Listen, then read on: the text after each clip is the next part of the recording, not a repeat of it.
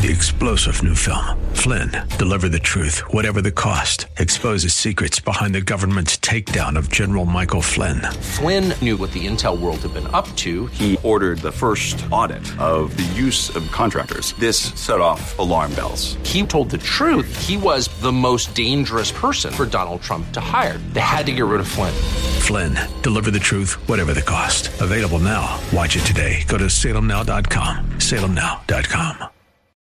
This is the Pro America Report on The Answer San Diego. Welcome, welcome, welcome. Ed Martin here on a Pro America Report. Great to be with you tonight. Hope you're getting ready for the weekend settling in. And uh, we have a couple of really important guests on. And I, I, think you probably know by now, you follow the rhythm of the program. We do the opening, the wink, what you need to know. And then at the end, we close, wrap some things up. Sometimes we'll make it into what you need to do, other things. And then usually two interviews. And uh, today, two great interviews. One interview that I'm glad I could pick up. I, I had this on my radar. I wanted to get it for us, meaning you, the listeners, and me, to figure out what exactly did the Israeli uh, United Arab Emirates deal, you know, this peace deal from about 10 days ago, what does it mean? What does it mean and why? So we got a great guest, a coordinator of Judaic Studies at the University of Central Florida, expert on this topic, uh, Dr. Uh, uh, Kenneth Hanson. He'll join us and explain that. And then a real treat for me is to have a gentleman named uh, Bob Woodson. Uh, Bob Woodson is a, a founder, the founder of a um, an organization uh, that uh, he, it's called the Woodson Center. It's been around for a long time, and he is uh, an African American Christian gentleman, and he's going to tell us in part why the 1619 Project, the New York Times effort to talk about slavery, is um, bad for African Americans. He's a fascinating man. He's really an extraordinary guy. So we'll talk to uh, uh, Bob Woodson. I think I'll call him Mr. Robert Woodson and call him Mr. Woodson when I talk to him because he's uh, my elder and and very respected guy. So we'll talk to him. So that'll be great. All right, I, I got a few things I need to to uh, get off my chest and what you need to know, and I've I've decided I'm going to do this by making sure that each time we do what you need to know I'm going to talk about three things that you need to know and, and ultimately the big one. Okay. So the big one in this case is going to be Joe Biden's speech uh, last night. And we'll get to that at the end of this. I'll go through the three. Uh, but I want to talk about uh, a couple other things because what I find is on the wink, I need, I have things I want to tell you about and I don't get to it. And so then I run out of time. And so I'm just going to do this by, I'm going to make sure that I cover all three of these things and we go from there. Okay. So that is my, um, that is my, um, uh, thought on this. So here's the um, here's the first part of this. Um, the uh, it it was extraordinary. It is extraordinary to watch so many people um, who are um, uh, you know viewing for four days uh, the situation in the uh, the Democratic uh, uh, convention, and they don't talk about any issue. So here's the first issue I want you to think about. You know, it, it came to the president of the United States' attention. He talked about it today in a, in a speech. He gave a speech in, uh, I think in Virginia, uh, the President Trump did earlier today. And he said, can you believe it? The Democrats, uh, had this incredible moment where they took God out of the Pledge of Allegiance. Now, if you've been listening closely to the program here, we talked about this a couple days ago because it was, I think, Tuesday night that the Pledge of Allegiance was led by some gentleman and he took under God out of the pledge. And as we talked about in the program, under God was put in the pledge by Congress in 1954, I think. Um, could have been 53, but 53 or 54. So, and that's interesting enough, right? That, okay, can you believe it? Is, is it possible that that is actually uh, happening? Which made me, what I want to tell you to think about is what did, what did the, what did the Democrats mean to say? I mean, what you need to know right now is what did they, over four days, what did they say? They said Orange Man bad. Okay, that was one thing. And then they mostly said personalities are cool, hyphenated Americans are cool.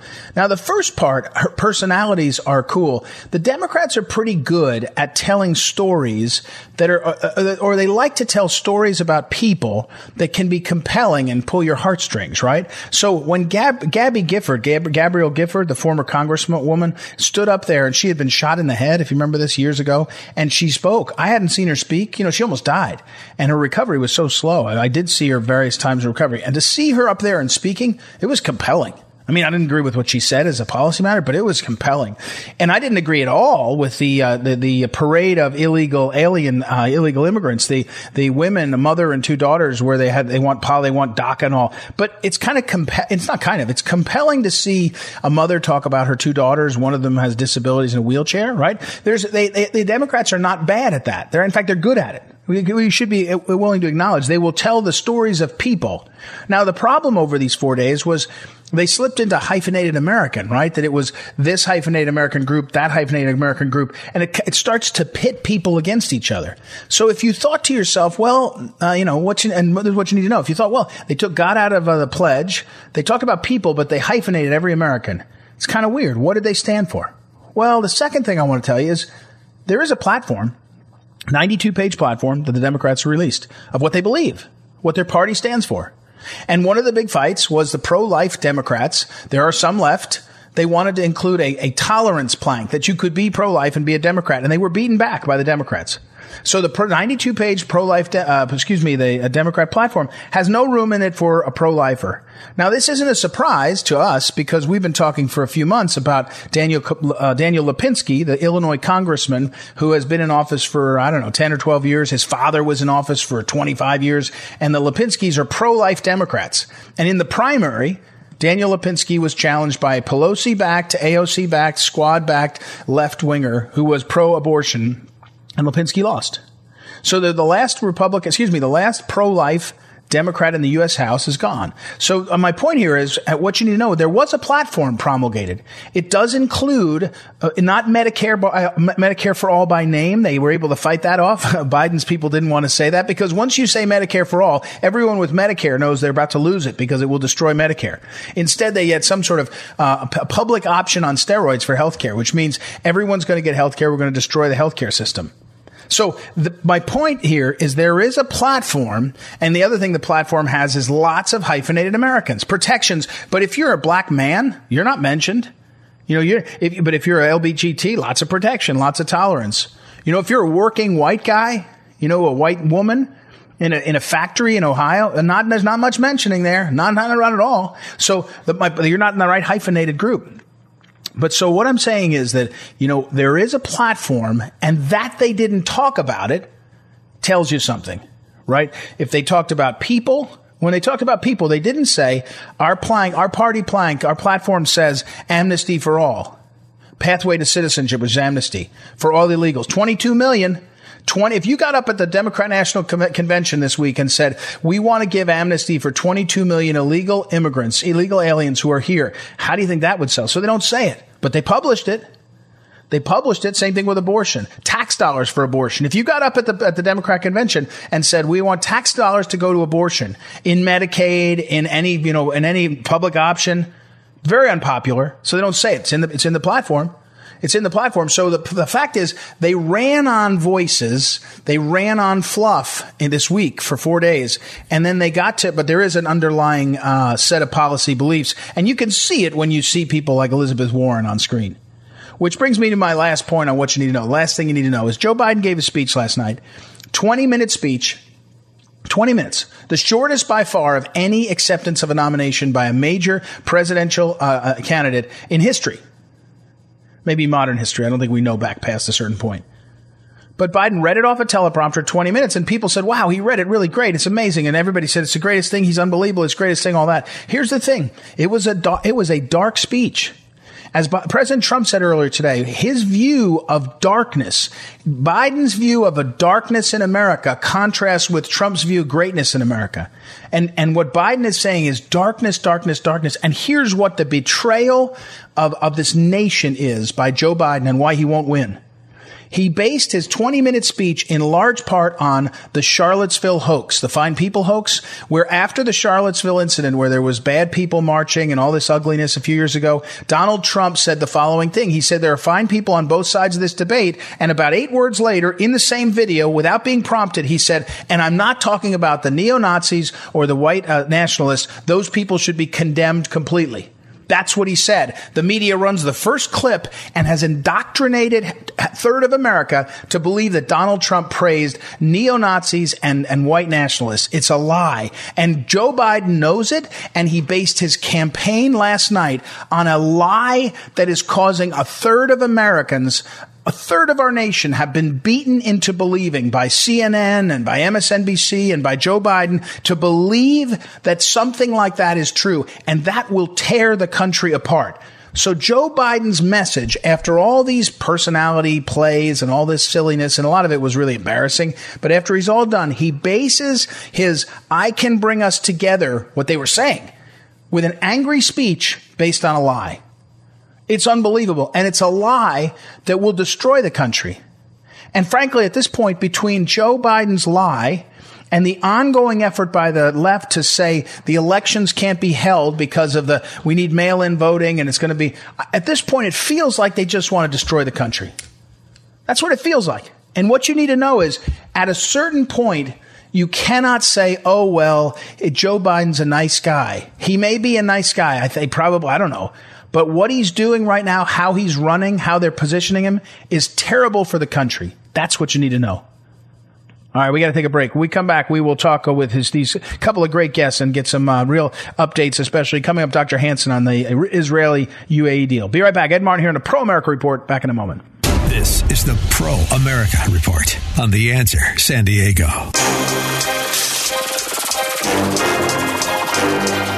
Welcome back, Ed Martin here on the Pro America Report, and I was I've been looking forward to this conversation for a couple of days since I since we were able to book him. Our, next guest is Dr. Kenneth Hanson, and he is the uh, coordinator of the Judeo excuse me Judaic Studies at the University of Central Florida down in Orlando, and he's an author of a couple different books on the Dead Sea Scrolls and others, uh, and he is uh, going to help us kind of walk through the Israeli UAE peace deal, what it means, and where we think it's going. So, first of all, welcome, Dr. Hanson. How are you? Great. Good to be with you this afternoon and warm shalom from the University of Central Florida. Well, thank you, and thanks for the, the chance to be together. So, um, tell me, you know, we, we, the, the, coverage was really brisk. I mean, we're living in a world where it seems like the coverage of any major news story goes about three days, and then we move on to the next either crisis or uh, hurricane or convention. So, um, in this case, Israel and the UAE announced this deal. What exactly did it mean? What's it mean day to day? What's it? How does it fit into what a peace deal uh, kind of can mean to the layman like me?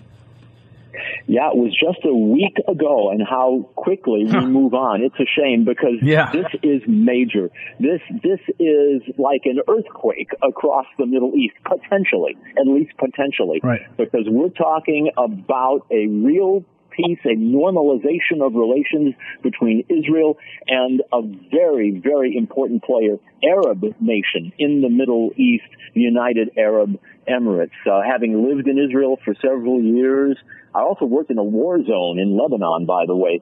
And let mm, me tell you, wow. it, it, it, it's unbelievable the way Israel has been surrounded by enemies from the day it was born back in 1948. Uh, it, it, mm-hmm. It's been just struggling to stay alive in the face of neighbors who want to push her into the sea. Now, Israel has in the past made peace agreements with two other Arab states, which were both major developments. Egypt, back in the days of Anwar Sadat, back in 1979, and then with the Hashemite Kingdom of Jordan, another peace deal. And yet somehow, okay, it was basically a a ceasefire, uh, a, a, officially a peace deal, but nothing really that incredible came from this. In fact, Israel had to surrender the Sinai Peninsula back to Egypt. Uh, the, the Sinai, which it had conquered back in the 1967 Six Day War. And this is a huge piece of territory in comparison to the rest of Israel. It would be like the United States giving away everything west of the Mississippi River in order for a piece of paper hmm. that says peace. That's how much it surrendered. Wow. And then, and then with Jordan, uh, Israel agreed to the Oslo Accords that basically formed what we call today the Palestinian Authority, which has turned into a total disaster, uh, s- setting up a Palestinian semi-autonomous semi-state on the west bank of the Jordan River, though Jews call it Judea and Samaria. That hadn't worked out mm-hmm. too well either. But now, for the first time, we've got an agreement that's not about land for peace, which is a joke. It's about peace for peace. And isn't that incredible? Mm. Well, it is, and so um, and again, we're talking with uh, Dr. Kenneth Hanson from uh, down at the University of Central Florida. So, what happens next? I mean, the, the, history of it was kind of breathtaking. Everybody went, "Wow!" And then I know I heard the president reference that they'll probably bring the leaders over to the White House to have a, you know, and, and between now and that time, they'll work out the details. Is this the is the, is the what will is what we'll see be, um, you know, trade? I did read somewhere that the the the openness of Israel to allow UAE um, uh, pilgrims to come to some holy sites that they recognize in, that they recognize in Jerusalem. I mean, what will, what will the signs of this peace agreement be? Absolutely, we're talking about tourism, uh, direct flights between Tel Aviv and Dubai. Can you imagine? And sure, there are Muslims who want to come visit the third holiest site in Islam, which is the the Dome of the Rock uh, in, in Jerusalem. Mm-hmm. And we're talking about financial agreements. We're talking about cooperation in high tech. A lot of people don't realize that Israel is one of the leading high tech nations on the planet. If you grab your cell phone, you know, there's a pretty decent chance that the chip inside your cell phone was manufactured in Israel incredible. Israel is leaps and bounds uh, ahead in terms of high tech. They've pioneered drip irrigation techniques, desalination plants. Can you imagine? Uh, and the UAE hmm. is such an Arab land, arid, arid. I meant to say land. Uh, uh yeah. Here you can take yeah. you can take water out of salt water right out of the ocean and make it drinkable. And Israel has six of these desalination plants all along its coast. But beyond that, strategically, this probably will open the door to other Arab states making similar normalization quote unquote peace deals with the state of Israel. Bahrain, for example, uh, Saudi Arabia. And they face a common enemy, and I, I think that's what has precipitated this in Iran. The, the, disastrous Iran deal, uh, which thankfully this administration has ripped up and, and now, uh, even as we speak, is pursuing snapback sanctions on Iran, w- which continues to pursue nuclear weapons, not only nuclear weapons, but intercontinental ballistic missiles, ICBMs. Now, they don't need ICBMs to strike Israel. Iran doesn't. What, what are you going to do with ICBMs? You marry nuclear weapons to ICBMs, and you're talking about threatening the United States of America. Now, you know, um, moderate I, Arab states ha- have a common interest with Israel to confront Iran, and and that is also very much behind this agreement. Hmm. Uh, Dr. Ken Hanson, uh, again from the University of Central Florida. I want to go back to the uh, the idea of peace spreading. Um, you, you, mentioned that um, some other nations have sort of made noise uh, soon after. It, it, what's the what's the likelihood that say Saudi Arabia joins the parade? I mean, that's the big that's the uh, that's the um, you know elephant in the room to, to mess with uh, a Western metaphor for for the Middle East. But what's the chances it spreads that far? Well, think Bahrain is probably next, but once you get ahead of steam on this movement, I think the Saudis are likely to join. Now, who, who knows in terms of the timeline, how long that will be, but it's a very, very positive development. However, there's always a caveat, and that is that Israeli settlements in the West Bank, that is Judea and Samaria, are now no longer to be recipients of Israeli sovereignty the sovereignty plan that was on the table as part of Trump's deal of the century announced back January. Israel could at last enfranchise the, half a million Jews who live across the Green Line, essentially, in ancient Jewish land, but land claimed by the Palestinians. Why not just give them Israeli enfranchisement, for heaven's sakes? extend Israeli law over these Jewish settlements in this area?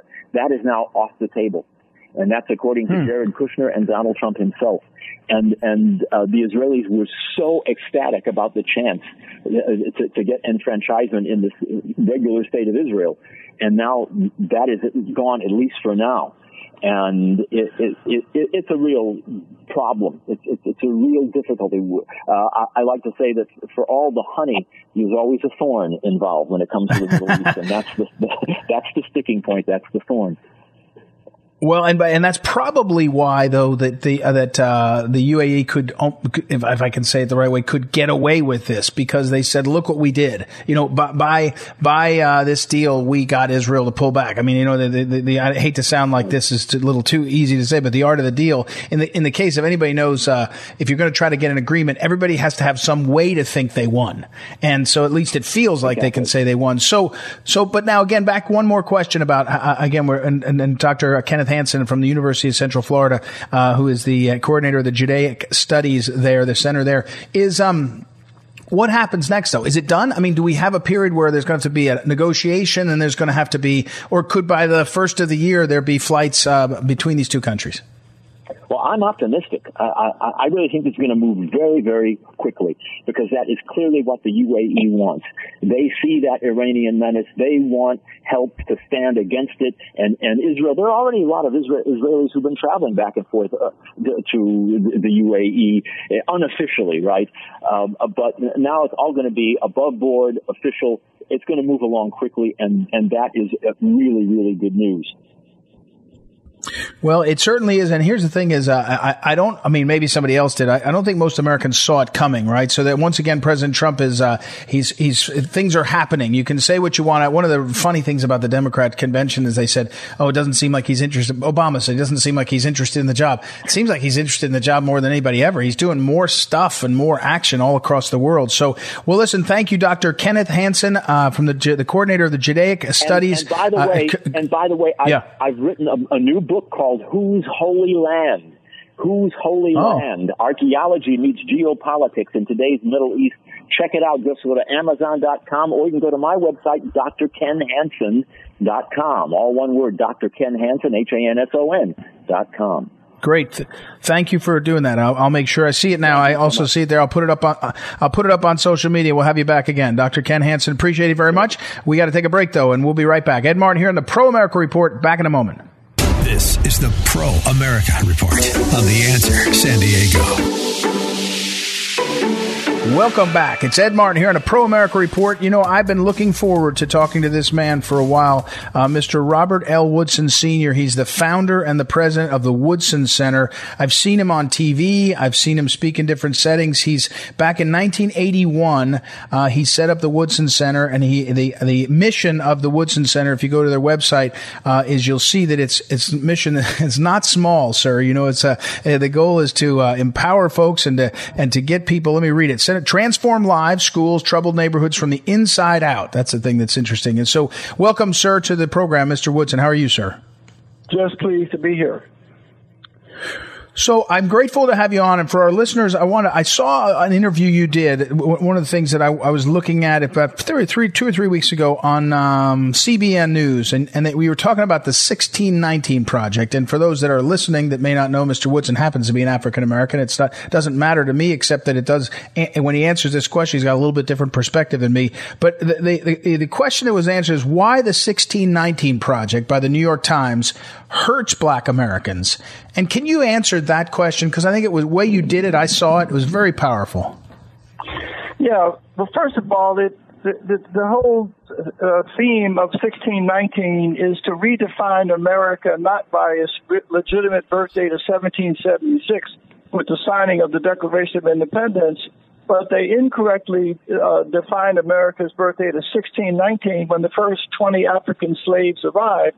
They go on to say that uh, because many of the uh, uh, signers of the Declaration of Independence were slaveholders, therefore the document they signed was flawed. And, and America is uh, defined not by freedom and justice for all, but by slavery, and that the shadow of slavery hangs over the nation, and therefore they conclude that all whites are victims and, and, and enjoy the privilege of, of slavery, and there and, and therefore all blacks are victims. And they hmm. also uh, conclude that many of the problems facing low-income black communities today, the out of wedlock birth, the crime, are somehow uh, is the shadow of slavery and and and, and Jim Crow. And since they, mm-hmm. but they really are using it to de- to denigrate the country, and they're using race. They have hijacked the rich legacy of the civil rights movement to really denigrate this country and and really trying to change it. It's a Marxist movement. That's what it really what it is. But since they use black um, the issue of race as the bludgeon against this country, we thought that the messengers in to challenge and protect and, and defend this nation should also be blacks. So we put together a group of 25 plus uh, black scholars and activists, not just blacks, but others, but we are the ones providing the leadership. And as a veteran of the civil rights movement, um, I know that what we all sacrifice over the years is in recognition that slavery is America's birth defect, but no one should be defined by their birth defect, and but should hmm. be defined by its promise. And so we are yeah. we are putting up a counterforce, not a counter argument, but providing evidence that when whites are at their worst, blacks are at their best. Twenty blacks who were born hmm. slaves died millionaires. Hmm. Wow. Uh, we're talking with, uh, with, uh, Mr. Woodson, the founder of the Woodson Center, Robert Woodson. By the way, the website is 1776unites.com. I want to make sure people know that because it is a powerful, uh, force. Um, I want to go one more thing. I want to go back to one more thing though, because I, I can't resist this. When I look at the Woodson Center and its founding, you talk from the inside out, helping folks that are in need, especially schools. You know, it seems to me, I'm from Missouri and St. Louis that the St. Louis school system is one of the most, you talk, if there's things that are racist, uh, if there's a system that's racist, the urban schools are racist. And, and I'm a white guy, so what do I know? I'm not, I'm not, but I got to ask you, if, is there a failure as profound as our public school system when it comes to low income people? Forget their color for a minute. I mean, it's just unbelievable, isn't it? Yes, but see, the reason that it's very, see, the questions that that people don't want to address, and they're using race as a ruse, as a means to prevent them. If race were the the problems facing the inner cities, those inner city systems have been run by black to the Democratic, liberal Democratic officials for the past 50 years. They have spent mm-hmm. expended 22 trillion dollars on programs to aid the poor, and poverty has not gone down. So the question is, if racism is the culprit, then why are blacks failing in systems run by their own people? Mm-hmm. So obviously, right. race is not the issue. It is corruption and incompetence, and and to avoid having to confront that reality, they're using race to deflect attention away from the failures of these policies uh, uh, over the past 50 years. So what when you when you but you you know you care about the community you serve and and the Woodson Center is reaching out and but you, the cycle doesn't seem to improve. In fact, if it, it feels maybe like it's worse, you know, St. Louis City where I I lived for many years, it was getting worse and worse. And as you point out, it was being run by one party and heavily you know more and more African Americans in the leadership positions, and it was getting worse and worse. So how, how is it? It feels like a cycle that nobody's breaking out of.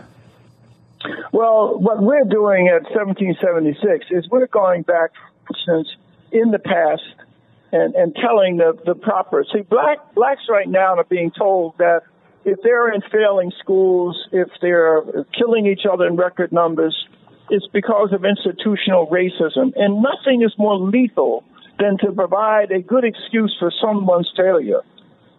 And, hmm. and, and so what we're doing is going back in time that uh, when Black America was denied access to hotels, we built our own. We had our own schools. We closed the education gap between 1920 and 1940 in the South from three years to six months because Booker T. Washington and Julius Rosenwald, the CEO of Sears, they they uh, collaborated to build 5,000 schools for rural blacks. Um, mm. The during the 30 years of the Depression, when when racism was enshrined in law, the and, and unemployment was was forty percent in the black community, we our marriage rate was the highest. So our Christian hmm. faith and our marriage insulated us against the kind of, of violence and self destruction that we're witnessing today. So for them mm. to say that somehow institutional racism is responsible for these failures is patently untrue because we have evidence that in, in during the Depression in Chicago, for instance, in 1929, 731 blacks owned their own businesses, 100 million in real estate assets in 1929, out of wedlock births less than 15%. These are facts that mm. people need to know and if racism were the culprit, then how were we able to achieve those great things during those very troubled times? Well, I mean, I can't. I'm not. I can't disagree with you. We're, ta- we're talking with uh, Robert Woodson, uh, the founder of the Woodson Center, and uh, so uh, about Donald Trump. Uh, the last four days the, in the Democrat uh, convention, we had you know darkness. You know, Joe Biden talking about how how terrible everything is and how you know scary America is, and then the president today said the phrase. You know, he said his vision of America is darkness. He said, "I think America's got greatness." what's your experience? You've been around. You've been. You know, you're not a kid You've seen a lot of presidents. You've seen a lot of politicians. what's your uh, assessment of the President Trump and his administration? Well, I think when it comes to, to uh, addressing some of the uh, practical realities of black life, uh, unemployment is the lowest. Uh, prison reform is very dear to, to many. Uh, I think he's done a lot to, to create jobs. Uh, we have the lowest unemployment in African Americans in over 30 or 40 years. And uh, in fact, in in in the in the gubernatorial race in Florida, where Governor DeSantis was running against Gillum, the black uh, mayor of Tampa, he won by 32,000 votes, and that's because 100,000 blacks voted for the Republican candidate, even though President Obama and Oprah Winfrey came in and campaigned for hmm. the black candidate. So Black America hmm. in the in the Florida race demonstrated that they are more than willing to put issues over race. Uh, and I think that's what they'll do in this election as well. I think they will look at both candidates and not allow themselves to to be narrowly defined. The assumption is that black people think about nothing but race, and if you pander to them on the issue of race the way the Democrats are doing, therefore they'll vote. I think there's going to be an awakening on that one. You're going to see the kind of sophistication and independence that you saw in Florida reflected in the national uh, voting as well. Hmm. Very good. Well, thank you, uh, uh, uh Mr. Woodson, uh, Woodson Center. I'll put it all up on social media. Inspirational to to hear that. Robert L. Woodson Sr., uh, the founder and the president there. Thank you for your time, sir. Thank you. All right, we'll take a break, and again, I'll put all that up on social media. Extraordinary uh, work they do, and his perspective. Uh, just and if you haven't seen him on TV, he's been on Fox and everywhere. He's uh, Mr. Woodson's amazing. So we'll take a quick break and be right back. Ed Martin here on the Pro America Report. Back in a moment. This is the Pro America Report on the Answer San Diego. This is the Phyllis Schlafly Report a daily look at the significant issues of our time from an experienced conservative perspective. Sponsored by Phyllis Schlafly Eagles, this broadcast continues the legacy of Phyllis Schlafly and stands against forces that mock traditional values, slander America, and redefine the family. Now, the president of Phyllis Schlafly Eagles, Ed Martin. Cardinal Timothy Dolan, Archbishop of New York, wrote a stunning and humbling defense of monuments being targeted throughout our nation. In his opinion piece for the Wall Street Journal, Cardinal Dolan took the kind of measured approach to history that people on both sides of the aisle could stand to emulate. Here's what Cardinal Dolan, who's trained as a historian, wrote. I want to remember the good and the bad and recall with gratitude how even people who have an undeniable dark side can let light prevail and leave the world better. The Cardinal is right.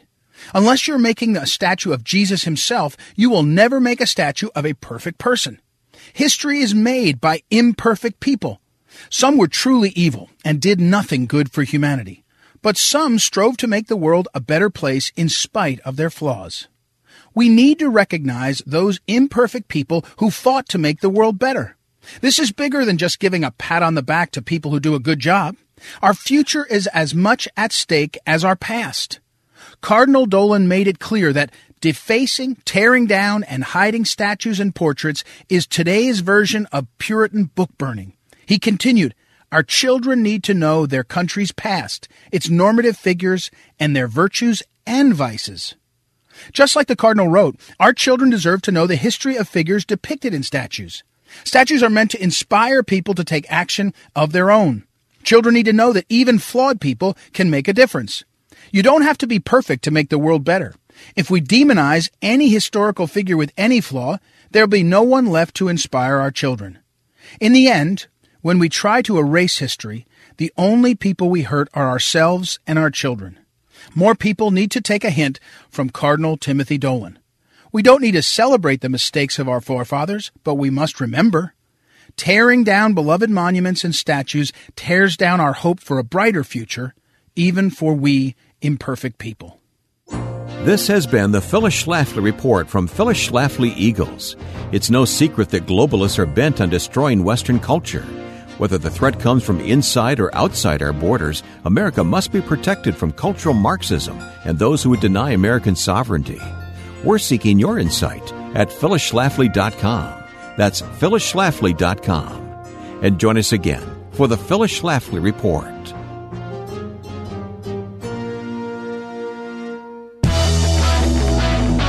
Welcome back. Ed Martin here on the Pro America Report. Great to be with you as you head into this great weekend. I hope you're planning to have a uh, have a relaxing time, unless you're working, and then uh, I don't know, then you won't be relaxing. Tomorrow morning, just hours from now, about six hours, seven hours, eight hours from now, uh, f- uh, f- six a.m. East Coast time, where I am, I'll be doing a live speech to the Saturday night dinner of the Australian uh, pro life.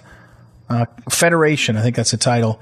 I'll get it down before uh, I give the speech in a few hours, but I'm going to give this speech to them. Actually, I recorded part of the speech and then I'm going to come on to do Q&A, but I'll be up at, I don't know, five o'clock in the morning to get ready and give the speech. But they have their Saturday night event, uh, and the, it's all being done from distance because they're having a China virus problems in Australia too. So that'll be very interesting. It's given me a chance to spend some time reviewing, uh, the pro-life legislation and court decisions in the last few, uh, about six months, um, and in the last few years actually too. So, uh, it'll be fun to do, but I'll be doing that this weekend. So then I will also be um, finding time, I'm sure, to relax and do other things. But that's what I'm thinking about right now in just a few hours. So, but anyway, I hope you have a great weekend and, and you have things to relax. Now, I'm going to reveal to you how the president can um, win re-election 100% guaranteed today and it's no problem it's all over he should spend the whole weekend tweeting that the big 10 and the Pac 12 actually, but the Big Ten should go back and play football. And that the Big Ten should uh, change its mind on their rules, on, on what they did, uh, on their ruling, so they go back. Because today there was a protest in Chicago, earlier today in Chicago, Illinois. Parents from um, play, parents of players in the Big Ten went to Chicago to um, to complain uh, about the fact that their um, that their sons uh, couldn't play football, and it was it didn't go you know deaf ears right? They don't care. They, they I don't think they really care too much. Um, uh, Big Ten you know, parents don't have any stake. The the uh, it's the university presidents that own a conference right? That, that are the ones that vote in the conference. But the point is that the um, they're making their voice heard. And I'm just telling you this right now. In places where the Big Ten are strong you know Penn State football uh, Ohio State, um, you know, Michigan. You you go across that part of the country, uh, Wisconsin, and now think about what I just said. Big Ten is basically swing states. These swing states or at least in the in the in the history or in the tradition and in what they think this election will be. Those are the those are the swing states, right? So if if the president is just on the side of hey, let these let these kids play football, let them play football, figure it out. Um, it's I don't know. It's Michigan, Michigan State, both Ohio State, Penn State. Uh, Indiana University, that's not as important because of the uh, uh, of the um, necessarily the um, um, you know that Maryland's not probably going to switch. Uh, Illinois, though, I, I, forgot this one. University of Iowa, University of Nebraska, uh, Minnesota. Those, that's another swing. Minnesota's a swing state. The polling in Minnesota is very close right now because a lot of the people in Minnesota are sick of a lot of the policies that have transformed Minneapolis, among others. But in the collar counties around Minneapolis, there's a, there's there's red voters, and then there's sort of Trump voters. University of Wisconsin. So think about that. If the president just went on a tear and all weekend long said they should be able to play football, let the kids play football, they can figure it out. You know, even if you have to play just Big Ten schools, let them let them figure it out. And by the way, he should do the same thing with the uh, he should do the same thing with the Pac-12 because the Pac-12 gets you Arizona and Arizona State. I mean, I, even I don't think there's a way that the president can win uh, California. But if you get if you get uh, Arizona, Arizona State and you get, um, you know, uh, you win Washington. And Washington, they can't win Washington. But my, you see my point. That's a good one. Arizona, a lot of Arizona fans, a lot, and a lot of fans in Arizona of, of schools like UCLA and, and, uh, and, uh, generally just football. You know, oh, University of Colorado. That's another one. So you see my point. I'm sorry I didn't have my list in front of me of all these, but you, you, if you see my point here, the president can just say, "Hey, you guys make millions of dollars, millions of dollars, and I, mean hundreds of millions of dollars off of football, and you can figure it out." and you can figure out how to keep everybody safe and let them play football. Don't let them use, lose a year of their life. Don't let them lose a year of their eligibility. Don't let them lose any of that. And I think right there, again, you think about the places that people uh, are not paying attention to elections yet. You know, we're 74 days out, I think it is, 74 days till election day. A lot of people still are not checking in yet. They they know it's coming, and they're kind of you know they're aware of it. Uh, but you know what they're really aware of? Lots of people, lots of people that are going to be looking up is the football, and they're not even they're not even realizing that the football seasons are canceled. They've heard it, but until you get to uh, you know a Saturday in late September and there's no football and you're a Penn State fan, or there's no football and you're in Michigan and that you're a Michigan fan or a Michigan State fan, it's going to get, uh, it's going to be an issue that people are going to be aware of. And I just think the president could win. By the way, this is not totally original to me. I've heard a couple of comments uh, by Clay Travis, who does a radio show, I think down based in uh, Ohio or in Cincinnati, and he said something similar to this about Big Ten. But Big Ten and Pac-12, you could just make a you could make a huge impact. And here's the thing most people believe it right? I mean, you're seeing schools getting uh, uh, more and more parents getting frustrated with the schools, and it's being revealed that it's the school teachers unions and the polity the politics behind it that's holding them back. So that's it, Mr. President. Just go on a Twitter tear for Big Ten football, Pac-12 football, and the election's over. There you have it. My advice. All right, everybody. Have a great weekend. I hope you get a chance to relax. Thank you, as always, to Noah, our great technical director who keeps everything going. Joanna for booking our great guests and especially our guests. Don't forget, don't forget visit proamericareport.com, proamericareport.com to uh, uh, find more and uh, follow all the stuff and sign up for the wing.